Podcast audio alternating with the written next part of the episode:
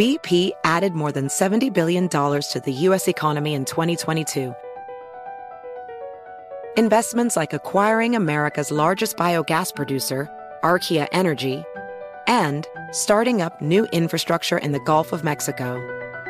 It's and, not or.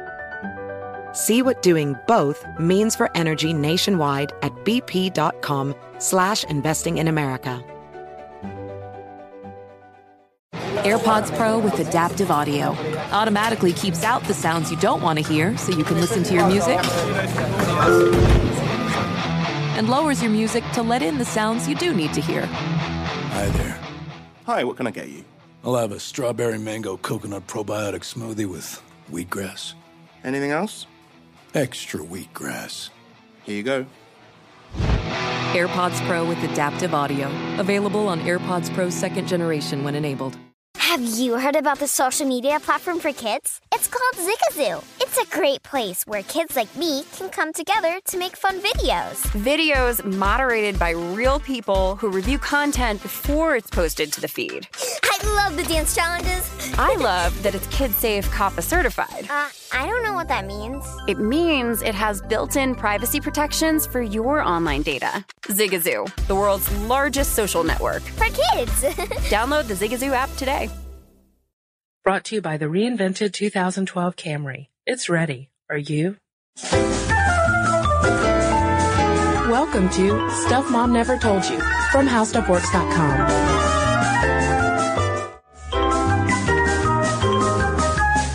welcome to the podcast. This is Molly. And I'm Kristen. Is that your announcer voice, Kristen? Yeah. Because we're going to talk about baseball. It's my sports announcer voice. Um, we get a ton of requests from people about doing podcasts about women in sports. Mm-hmm. And it's a massive topic, so I don't know if we'll continue going this way, but I figure we should just start with one sport. Start with the. American pastime. baseball. And you know, Kristen, when I think about women in baseball, I think of the movie A League of Their Own. And that is one of those movies that whenever I'm flipping channels and I see it's on, I just stop and watch the rest of it. Yeah. I love this movie. My brothers and I used to act it out, which is weird because I have two brothers and I'm the only girl, so I had to play all the women's parts. Maybe that's why I enjoyed acting out that movie. Um, And I just gave Molly the shock of a lifetime by telling her that I have never seen a League of Their Own. it's, I'm embarrassed for you, Kristen. Well, you know. It's a great movie, I think. No, I'm sure it is, and I and you know, I, I will watch it someday. But one thing This though- weekend? maybe This weekend? I'll think about it. This weekend? I will consider it this weekend. Okay, Yes. that's the best I think I can do. Okay. Uh, well, I was listening to NPR earlier this week. Mhm. And they were talking to someone at the Library of Congress about this new baseball exhibit that they have. And she started talking about these bloomer girls who played baseball way back in the day. And, uh, they, one of, one of them was so good that she actually, she was a pitcher and she actually struck out Babe Ruth and Lou Gehrig. And I thought, well, that's, that's so cool. So I came to work the next day and I told Molly, Molly, women played baseball back in the day. But now they don't. Let's talk about it on the podcast. Okay, so you were talking about Jackie Mitchell. Yes. She was just 17 years old when she struck out Babe Ruth and Lou Gehrig in an ex- exhibition game in the 1930s. But we need to go back even further. Because Yes. women were playing baseball in 1866. Can Yeah, you this- believe that? I can believe it because it's fact. Students at the all-female Vassar College formed baseball teams in 1866, and then in 1875, a women's baseball club was organized in Springfield, Illinois, and the two, two teams were the blondes and the brunettes, which I like. Kind of adorable. yeah. But you know, it wasn't just, you know, going out there playing some ball. You had to wear 30 pounds of clothing. Yes. Like, can you think of any other sport where you have to wear 30 pounds of clothing? 30 pounds of clothing, a floor-length skirt, underskirts, a long-sleeve, high-necked blouse, and high-button shoes. That just screams baseball to me. But you mentioned the Bloomer girls, Mm-hmm. and we have Amelia Bloomer to thank for those um, Turkish-style trousers. They're kind of baggy, um, quite cute, quite fetching, and um, they were more practical for the women athletes. So in 1890s, all these baseball teams formed um, called Bloomer Girl baseball teams, and they would basically just go around the country challenging local teams to play. Yeah, they they refer to this as barnstorming across America. And yeah, they would just get into towns and challenge semi-pro and minor league men's teams. And sometimes men would also play on the Bloomer Girls and they would pose as women. Um, a little bit of a ringer in there, I guess. yeah. But, uh, but by and large, these were mostly all female teams. And they were known for pretty good baseball. A solid day of entertainment. And there were hundreds of teams, including the All-Star Ranger Girls, the Philadelphia Bobbies, and the New York Bloomer Girls.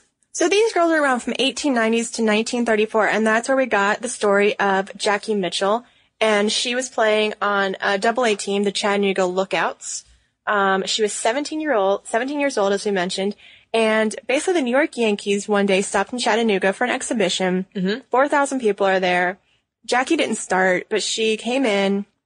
She had one great pitch, a wicked dropping curveball, as it is described by the Exploratorium in San Francisco. She takes the plate, and Babe strikes out.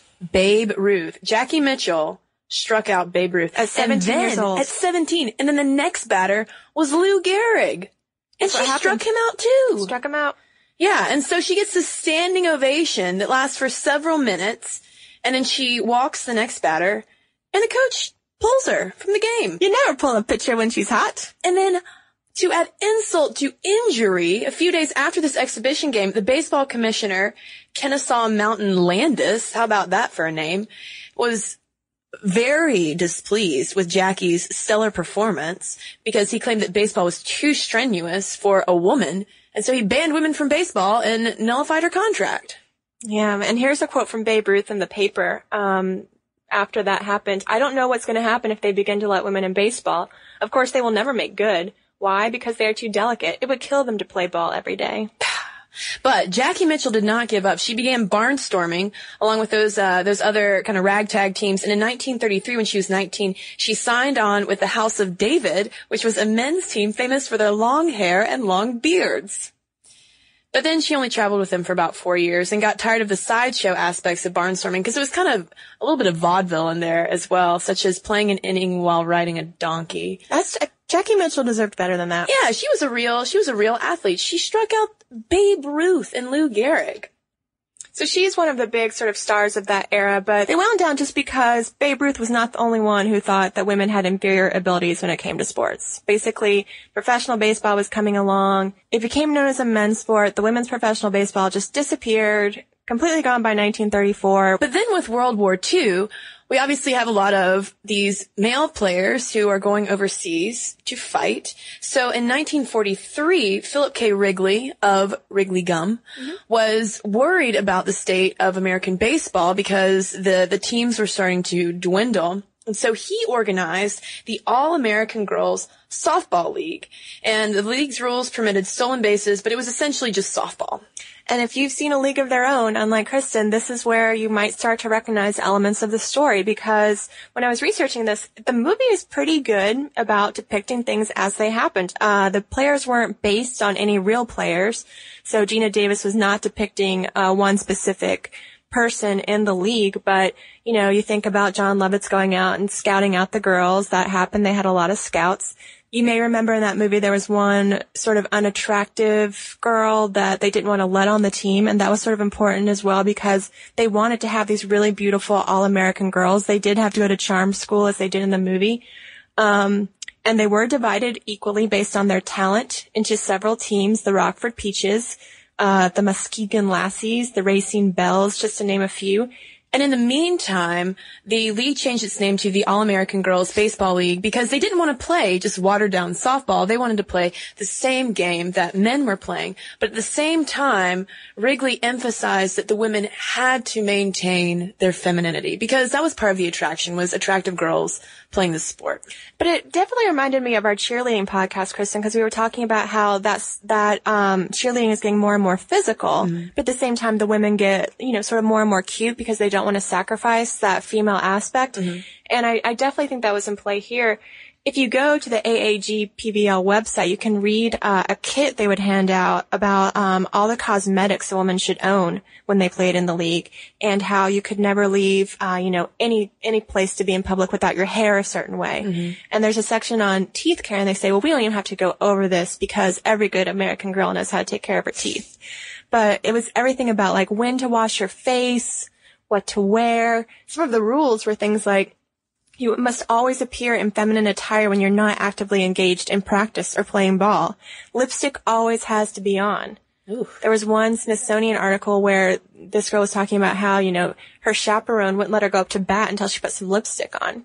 And that was the other thing that was also pretty accurately depicted in the movie was they had these chaperones who followed them everywhere because no one wanted these girls to be seen as anything less than an all-American proper girl. Just because she could play a man's sport didn't mean she wasn't a girl.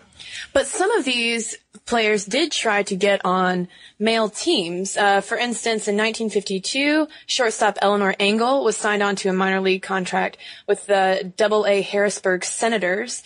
And then you have Toni Stone, Connie Morgan, and Mamie Peanuts Johnson, who uh, played on all male teams in the Negro Leagues in the 1950s. But by and large, I don't think that baseball is really offered as an option for girls today. I mean, Right. I always played softball.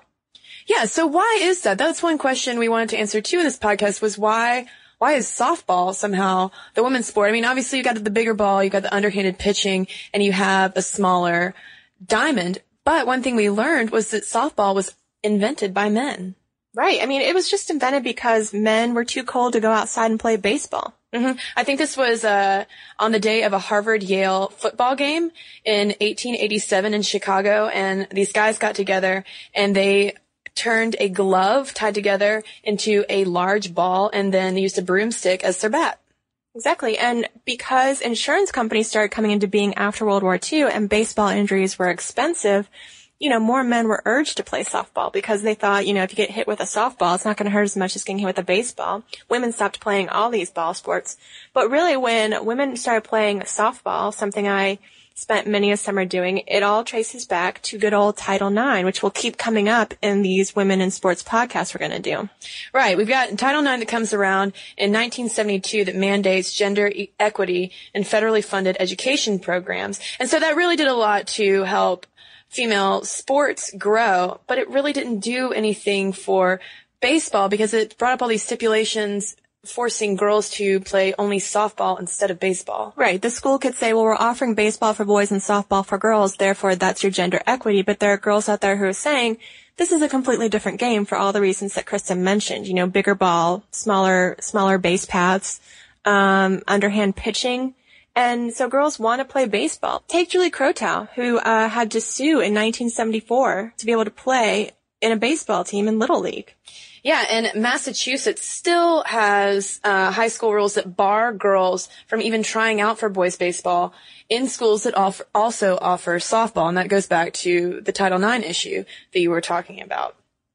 But we did find some pretty cool articles about girls who buck these rules and will search out schools that will let them play baseball. They try out with the boys. They get accepted on their own merits. It's not, you know, obviously they're not just going to give it to them because there's this thinking now that girls don't play baseball, girls play softball. And a lot of girls do play softball. I don't think that we should just discount softball. I mean, it's a it's a tough sport to play, but it is a different sport from baseball. But like you said, a lot of girls do still try to go out and play on uh, baseball teams. For instance, last year, 1,012 girls played for uh, for high school teams, according to the National Federation of State High School Associations. But that count might be a little bit a little bit higher. Right. And so the thinking goes that these boys are stronger than a girl would be at that age, that they're going to be heaving a ball harder, swinging a bat harder. So these girls really do have to go out and prove themselves or become known for other things like Jackie Mitchell, a really good curve pitch, uh, speed. But if you're interested in baseball, don't give it up just because when you get to high school, they expect you to play softball. I think that's the takeaway. But we have failed to mention one important women's baseball team that was formed in 1994, the Colorado Silver Bullets. And, you know, the AAGBL is long since folded, but this was a minor league all women's baseball team that, uh, that formed and lasted for four seasons. And it wasn't, it wasn't an official league. It was kind of, you know, the, like the Bloomer Girls, sort of a ragtag team that would go around barnstorming and challenging other, uh, male teams playing men's college, amateur, and semi semi pro teams around the country. Yeah, they had to fold. They really didn't feel like, like they had equivalent competition, basically. Mm-hmm. Um, so there's that. And one more thing about women in baseball. This happened very recently. I found out when we were researching this podcast. Um, they just had the second annual Working Women in Baseball conference. Okay. Because not only do we think of playing baseball as a men's thing, but also working in baseball. Like, yes, a woman might hold these traditional female jobs like communications, marketing, but more and more women are holding leadership positions like in baseball operations of these major league teams. So at the meeting, they discuss things like, um, you know, how to balance a family and your career, how to mm-hmm. dress so the guys respect you. You know, these women weren't reporting that it was necessarily uncomfortable to work there, but they're really blazing a new trail in terms of working in this field and they were just there to network with each other. So I think that's pretty cool. Yeah, but you still don't see women in the dugout, Molly. Where are the women in the dugout? I think we need women all over the place. Maybe one of the ways to get them into the dugout is to have more women in the in the team leadership.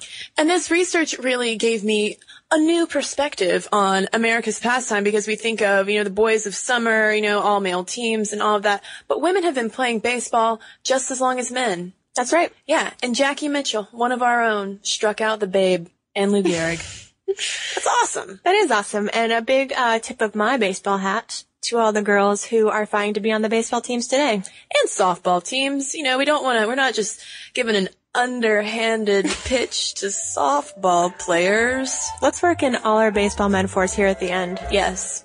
I think we've run the bases on this podcast. I think Kristen. we hit the ninth inning, Molly, and it's about time to do listener mail. Would you say we've hit a home run with this one? I don't know. Listeners, you tell us.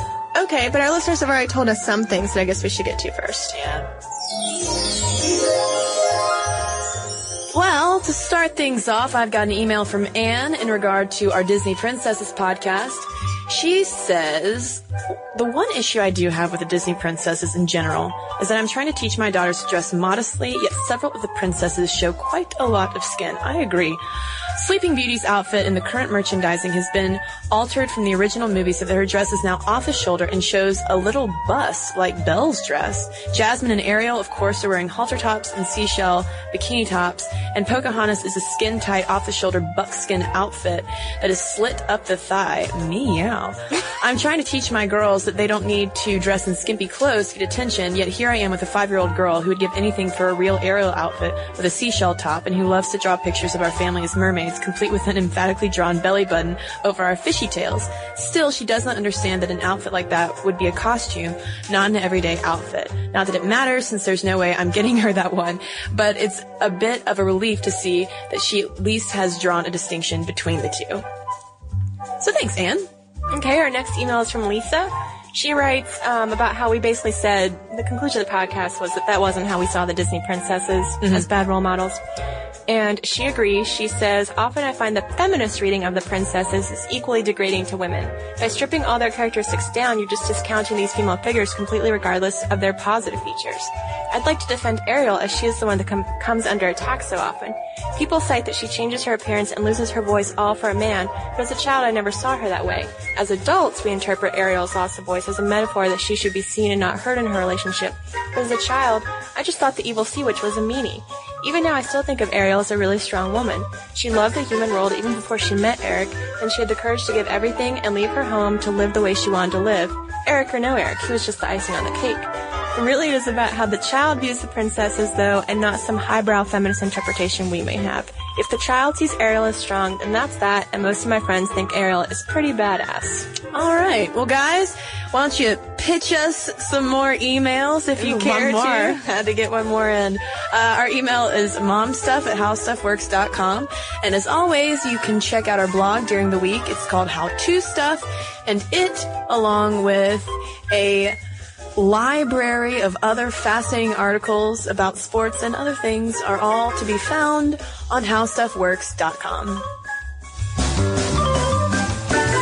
For more on this and thousands of other topics, visit howstuffworks.com. Want more How Stuff Works?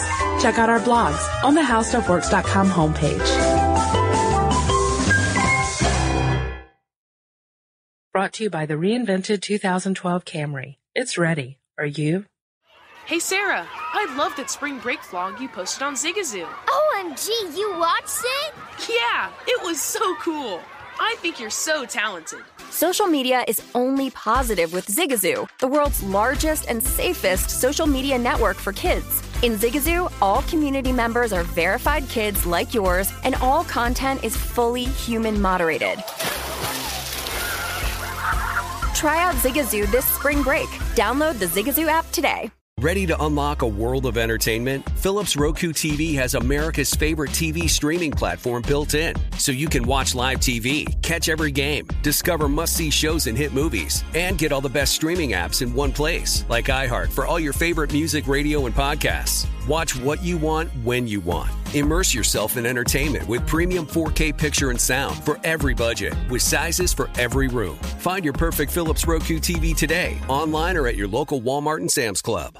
Busy weekends are a breeze with American Express Platinum Card. 8 a.m., wait to board plane in the Centurion Lounge.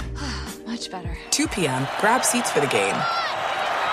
6 p.m., book an exclusive reservation with Resy Global Dining Access. Because the American Express Platinum Card offers access to the Centurion Lounge, must see live events, and exclusive reservations at renowned restaurants. That's the powerful backing of American Express. See how to elevate your experiences at AmericanExpress.com slash with Amex. Terms apply.